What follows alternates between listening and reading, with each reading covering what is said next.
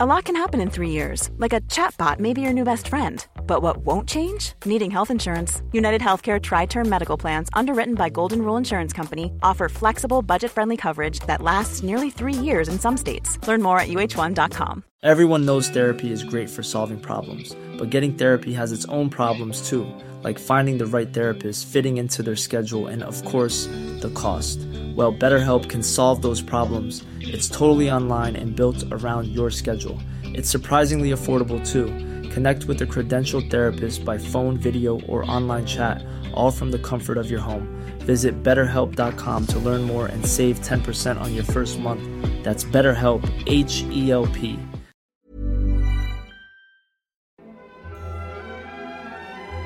Dobrý večer and welcome to the Bohemican Podcast with Pete Collman and Travis Dow. Dobrý večer from the capital city of Prague, and welcome to the Bohemican Podcast. I'm your host, Pete Collman. And I'm Travis Dow from the History of Germany podcast. So often on our program, we present to you the men of mark that helped shape the Czech nation through the centuries. Tonight, however, we speak of the women of Bohemia and Moravia that played large roles in Czech history. From the pagan women warriors of the 6th century to the medieval queens of substance and power, we will see that Bohemian women have left their indelible mark on the history books. We will begin tonight's program with a legendary story that sets the stage for the beginnings of the Czech peoples and that of the founding of Prague. To do this, we need to go back to the days of the pagan peoples of Central Europe and to the family led by the patriarch and king called Samo. Samo rid the area of Avar invaders in the 7th century and it was his grandson Krach that led the Czech tribes to the Vltava River area and to the Mount of Vyšehrad, near what is today Prague. Krach had three daughters that all had strengths in magic and wisdom. The first one was Kaisi, the eldest, skilled in all of the magic and healing arts, which was a department of the mysteries. Tetya was the priestess of the nation, teaching the people the wisdom of the soul. And finally, Libishe, who transcended her sisters in wisdom and beauty and was the people's eager choice to become Krach's successor and Czechia's ruler, lawmaker, and judge. Krach later died after a reign of nearly 30 years and left his three daughters the secret wisdom of antiquity, versed in spiritual magic. Libishe was a strong leader, yet when faced with her first task of ruling over a tribal dispute between a younger and older man, her ruling was called unjust by some. This started grumblings among the Czechs that a woman could not lead them. And so, Travis, once something like that occurs as a leader, you must take swift action, or confidence erodes. Yeah, that's right. And the action she took was a direct result of acting on a dream that foretold of a peasant man that she should marry to strengthen her hold on governing her people. So, according to the legend, Přemysl was a peasant of the village of Stadice who attracted the notice of Libusche. Libusche succeeded her father and her counselors demanded that she married, but because Přemysl was not a nobleman, she recounted a vision in which they would follow a horse let loose at a junction and follow it to find her future husband, making it appear as if it was the will of fate and not her own wish.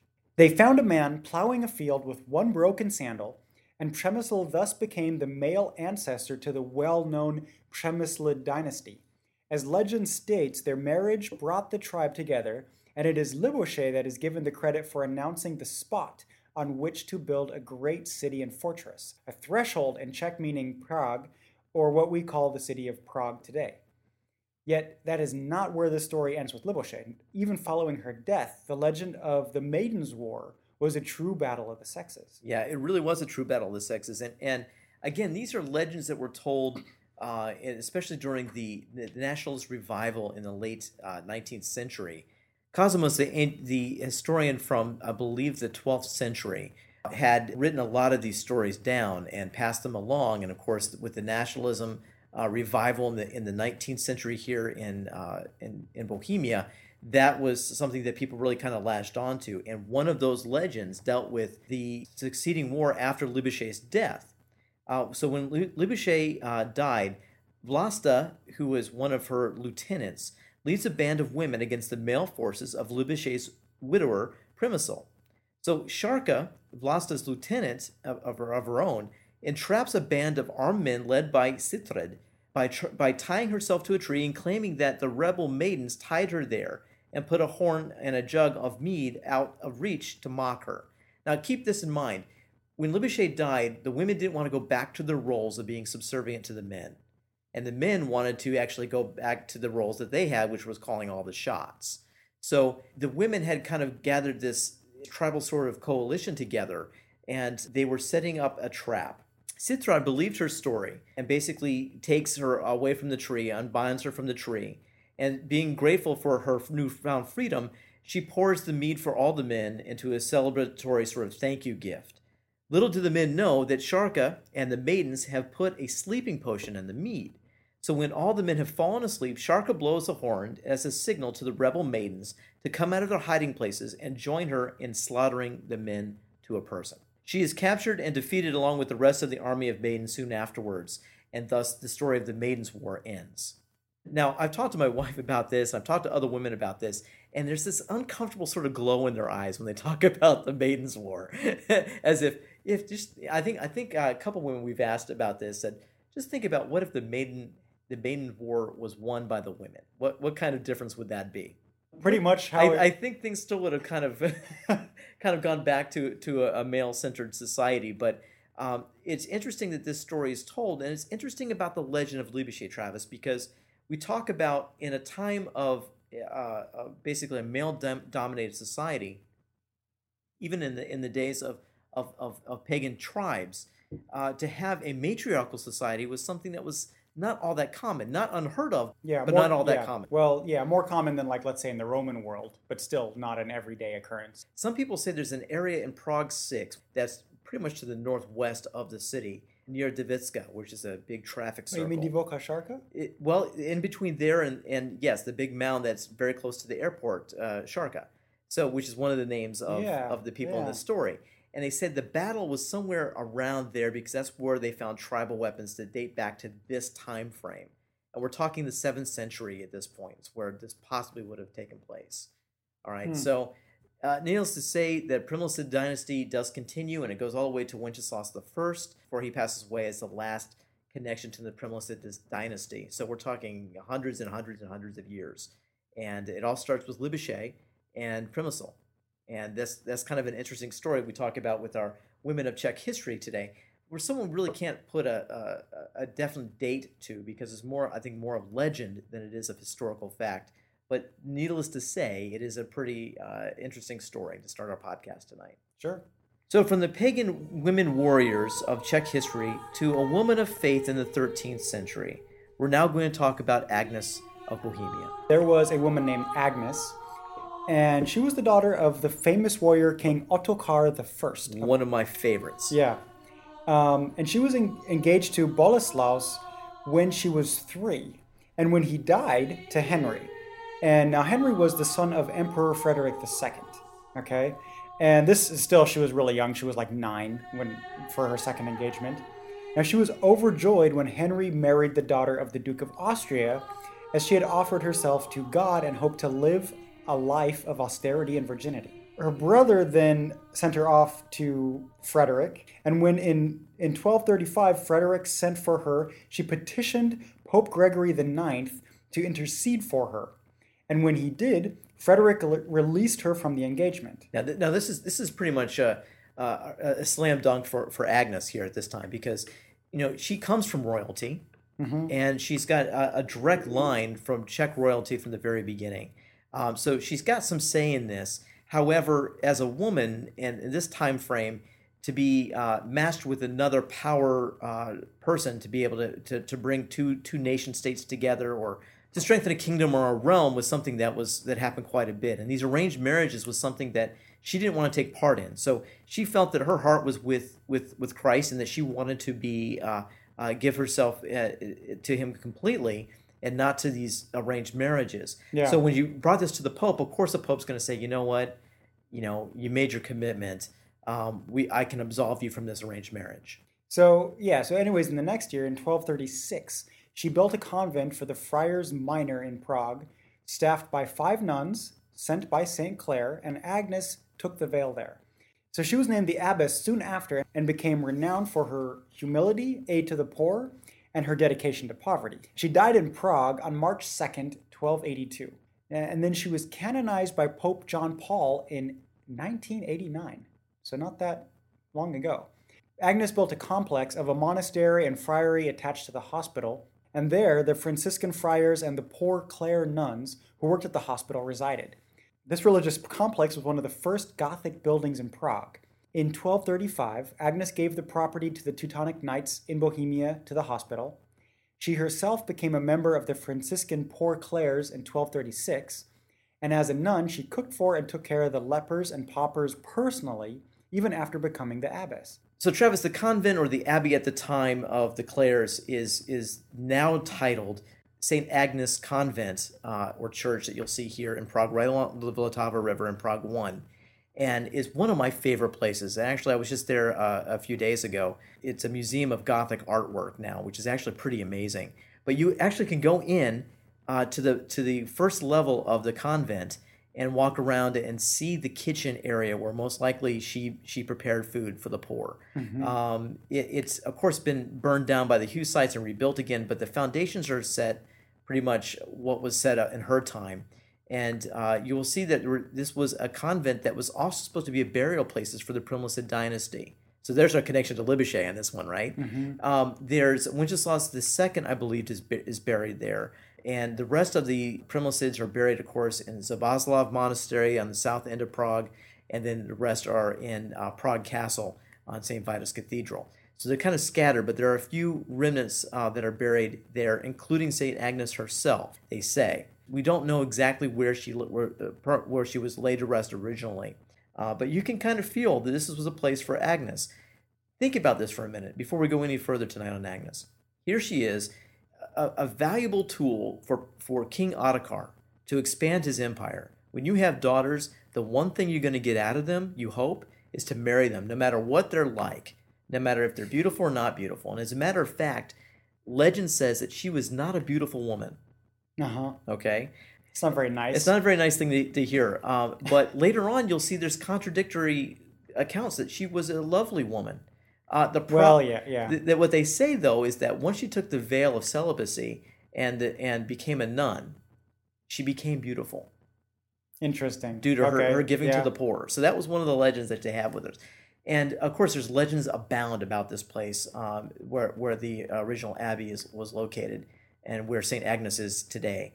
Uh, and there's something for another show that we can put in. But uh, think about this for a minute.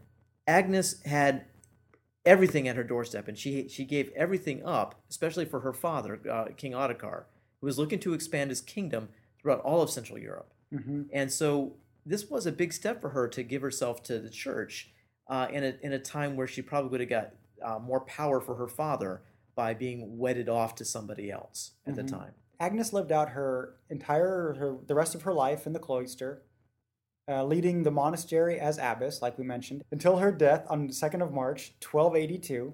And though Agnes died in 1282, she was still venerated by Christians around the world more than 700 years later. So she was honored in 2011, which is the 800th anniversary of her birth, as the saint of the overthrow of communism. One thing you can take away from what she gave as far as an example is that she gave to the poor. And at a time when that wasn't something that was done so easily or uh, wasn't re- wasn't really acknowledged. She did that. Finally, we, we, we're going to go a little further in history to the 14th century tonight but before we wrap up our program to a marriage that I thought was very interesting that bonded the favorite daughter of Bohemia to the English throne. Who would that be? That would be Anne of Bohemia, also known as the Good Queen Anne. All right. Do you know about Queen Anne? Mm-hmm. Sure, I don't. All right. So, so Queen Anne uh, was the Queen of England as the first wife of King Richard II. She was a member of the House of Luxembourg and was the eldest daughter of Charles IV, oh, the Holy Roman Emperor, and of Elizabeth of Pomerania. So, we've talked about Charles IV uh, so many times on this podcast because he needs to be talked about. I mean, he's right up there uh, of uh, who who made Prague the city that it is today, and who basically put the power of the Holy Roman Empire in the seat of Prague in the kingdom of Bohemia. So his daughter was another daughter that was supposed to be wedded off. So King Charles IV had a lot of children, and one of one of his favorites was was his daughter Anne. And to see her married off to the King of England must have been a, a very important part of his reign but at the same time something that would have would have really kind of pained him a little bit because he loved Anne very much. Her new life now was going to be in England, and it was going to be in a very tumultuous time in English history. So Richard II married Anne of Bohemia as a result of the great schism in the papacy that had resulted in two rival popes. According to Edward Perroy, Pope Urban VI actually sanctioned the marriage between Richard and Anne in an attempt to create an, an alliance on his behalf, particularly so that he might be stronger against the French and their preferred pope, Clement. Anne's father was the most powerful monarch in Europe at the time, ruling over about half of Europe's population and territory. Now, the marriage was against the wishes of many members of his nobility and members of parliament. On her arrival in December 1381, Anne was severely criticized by contemporary chroniclers, probably as a result of the financial arrangements of the marriage, although it was quite typical for queens to be viewed in critical terms. That's just, right? Yeah, and let, and let me interject with this because when she left Bohemia for England, she had no dowry. That's What? that's unheard of. All right, there was no Why? dowry. Well, be, uh, because this had an issue with all the the schism going on in the church, that there were other things she was bringing to the table with with connecting the Holy Roman Empire to us to uh, Richard the- Richard II's empire. Chucky Forcan, but with Give her a bridge or I something? I don't know what the deal was with that, other than the fact that it, it was something that wasn't going to be given. And so a lot of the people in England looked at this as uh, a, a mockery of, of their country uh, and their people. And so already Anne's coming into a really difficult situation. Yeah, in fact, there was a Westminster chronicler that called her a tiny scrap of humanity. And Thomas Walsingham related a disastrous omen upon her arrival, where her ship smashed to pieces as soon as she had disembarked. Nevertheless, Anne and King Richard II were married in Westminster Abbey on the 20th of January, 1382. Now, tournaments were held for several days after the ceremony in celebration. She needed time to be welcomed by the people of England. Yeah, that time came, Travis, because uh, she actually interceded on, on a few occasions where Richard II was going to level the boom on some of his subjects. Le- level the boom? Was he going to drop the bass? He's going to drop the bass. He was like, off with his head. and he okay. At her core, she was a very kind person and popular with the people of England after a time. And this was because she was well known for her tireless attempts to intercede on behalf of, of the people, procuring pardons for participants in the Peasants' Revolt of 1381, and numerous other pardons uh, for wrongdoers as well. But the Peasants' Revolt of 1381 was very interesting because the peasants were having an uprising for uh, for all the, the hardships they were they were um, they were having and not being represented. King Richard II wanted to do away with these folks. He wanted to have mass executions to send home the point that you do not uprise against the government. Anne intercedes. She stops this at all from happening. There are no punishments that are, are capital punishments because of Anne. And uh, that is a huge thing. So that starts to endear her to the people, She saved the life of John Northampton, a former mayor of London, in 1384. Her humble begging convinced Richard II to merely commit the offender to lifelong imprisonment. And Anne's most famous act of intercession was on behalf of the citizens of London in the ceremonial reconciliation of Richard and London in 1392. The Queen's role has been memorialized in Richard Maidstone's reconciliation of Richard II with the City of London.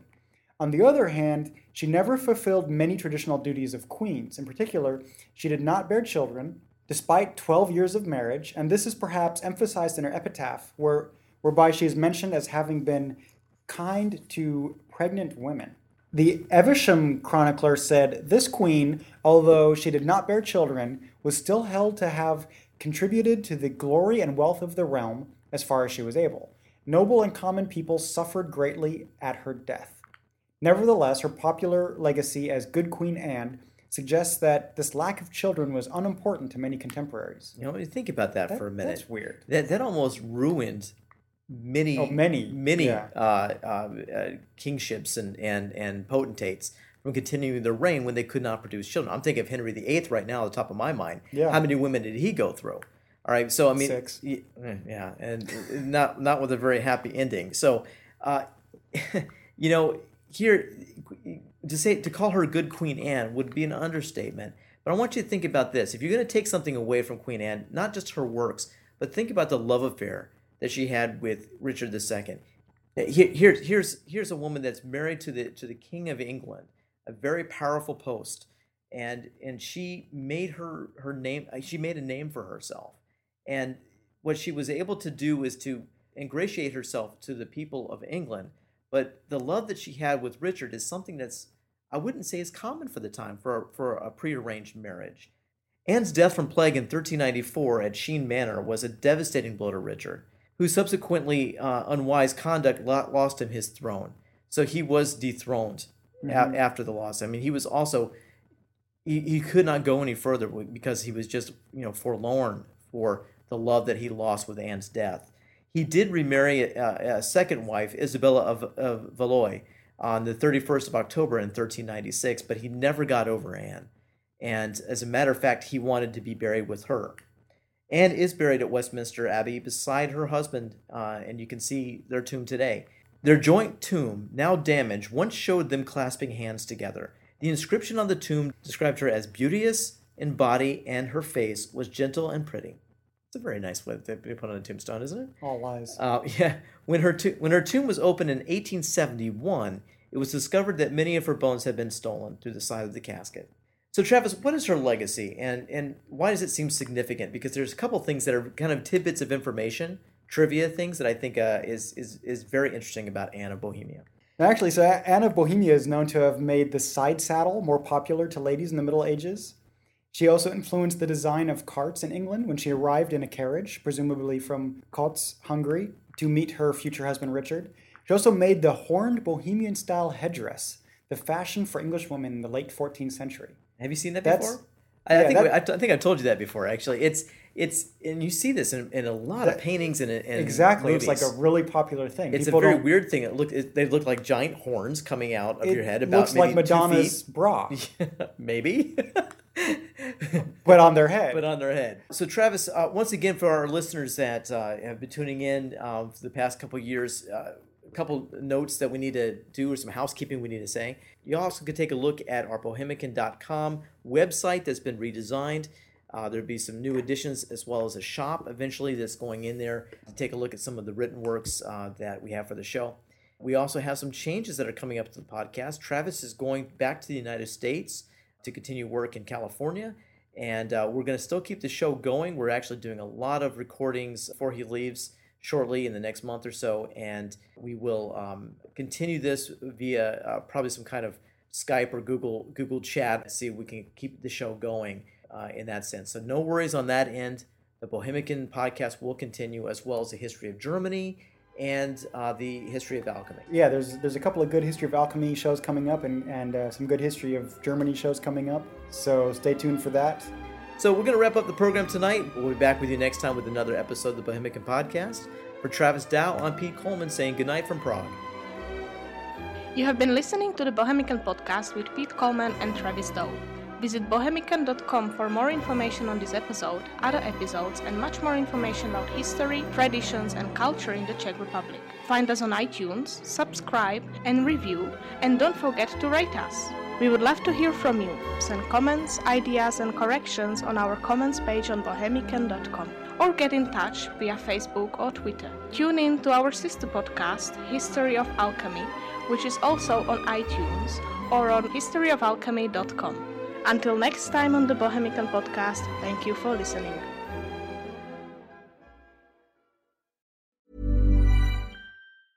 Hey, it's Paige DeSorbo from Giggly Squad. High quality fashion without the price tag. Say hello to Quince. I'm snagging high-end essentials like cozy cashmere sweaters, sleek leather jackets, fine jewelry, and so much more. With Quince being 50 to 80% less than similar brands. And they partner with factories that prioritize safe, ethical, and responsible manufacturing. I love that. Luxury quality within reach. Go to quince.com slash style to get free shipping and 365 day returns on your next order. Quince.com slash style.